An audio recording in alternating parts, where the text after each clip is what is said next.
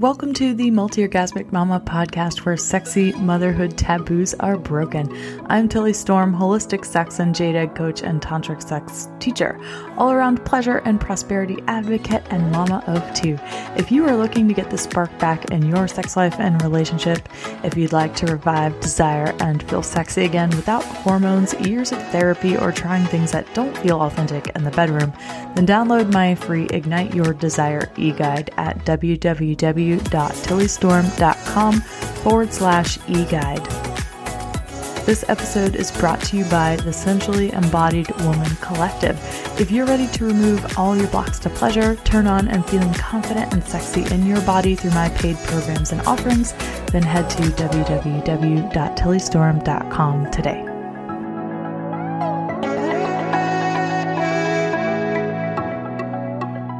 Hey there, hot mamas and papas.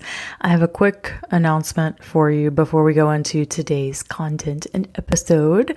And that announcement is that the Tantra for Lovers program and my in-person Tantric Activation V I P experience with me here in person in New Orleans, Louisiana, is open for enrollment, but only until April eighth, two thousand twenty-one.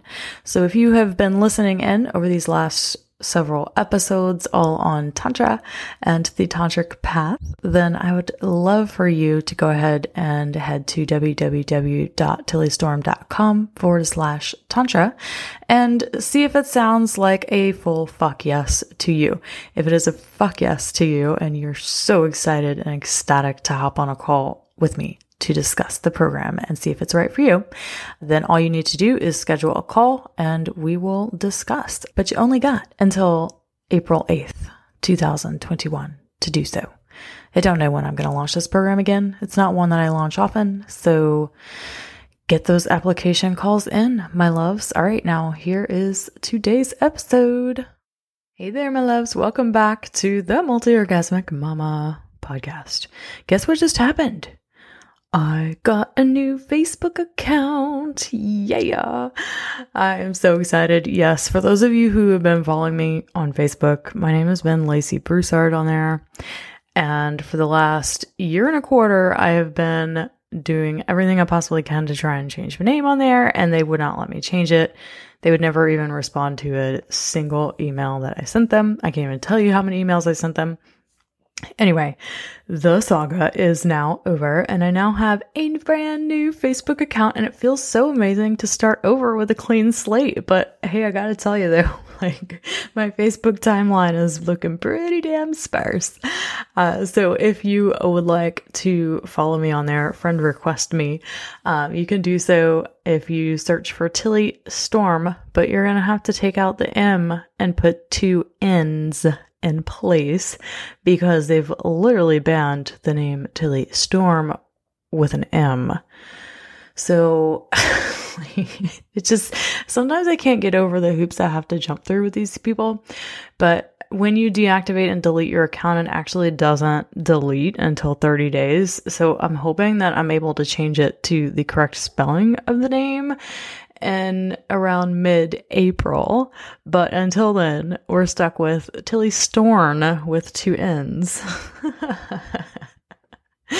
Anyway, well, you know, the best thing about having a new account is that I have this clean slate, and I am totally excited to be able to share more of my truth and more of me, to just to share more of me, and it feels safe. Like for some reason, I had people on there that weren't quite my people anymore. And after this whole year of twenty twenty, last year is kind of crazy. And a lot of people that I once loved and, you know, loved to talk to, it was like suddenly I could no longer be friends with them because of how political everything got. So anyway, I have always been pretty shy around posting political stuff, what I really believe in, and sharing my thoughts and opinions on things because they have been so politicized this past year. I've just been scared to be seen and heard. I mean, do you feel that way too? How many of you don't say anything because you're afraid that someone's going to come and attack you or just totally blast you and think you're like the most awful person on the planet because they, you don't agree with them? Well, with cancel culture still in full force, uh, there just seems to be no end in sight to how far away we're getting away from some of the philosophical ideals that the United States has always been like a thought leader, uh, the world of free speech and thought, right? But uh, even though some of my principles and views that I'm going to share with you today, even if you don't agree with them, just know that there's always room to agree to disagree in my world. And uh, it's not that way for a lot of people, but it is for me. What I found is that on my old account, I was censoring myself uh, from saying things that I truly believe in that are like really big deals for me, right? Um, I wasn't really sharing my heart and my soul, and I'm vowing with this new account uh, to never censor myself again in this way, and having a podcast and being able to just be bold and just fucking don't care, you know, what people think anymore. So I'm not here to please you. You know, I'm not. If you don't like it, if you don't like my views, if you can't stand my views, if you can't make enough space in your own life for people who disagree with you, then you can totally unsubscribe from this. You're not going to hurt my feelings, and I don't really care. So with that said, I'm going to share with you four things that I stand for that may or may not have anything and everything to do with sex and relationships at the same time. The first, free fucking speech, bitches. Yes, I am with the cancelers of cancel culture. I mean, come on, people. Progressivism has become regressive. We have gone from reversing a lot of fucked up shit in this world around colonialism and racism to eradicating the one thing that got us to trying to eradicate these issues in the first place. Free speech. If we can't express ourselves and our beliefs and not feel like we're being attacked, this is regressive. Okay. So I did a whole podcast episode on free speech in and out of the bedroom. Yes, this has everything to do with you censoring yourself in and out of the bedroom too. So I encourage you to go listen to that episode. I did that one back in January twenty twenty-one. Go check it out. The second principle that I stand for is total and radical self-responsibility, bitches.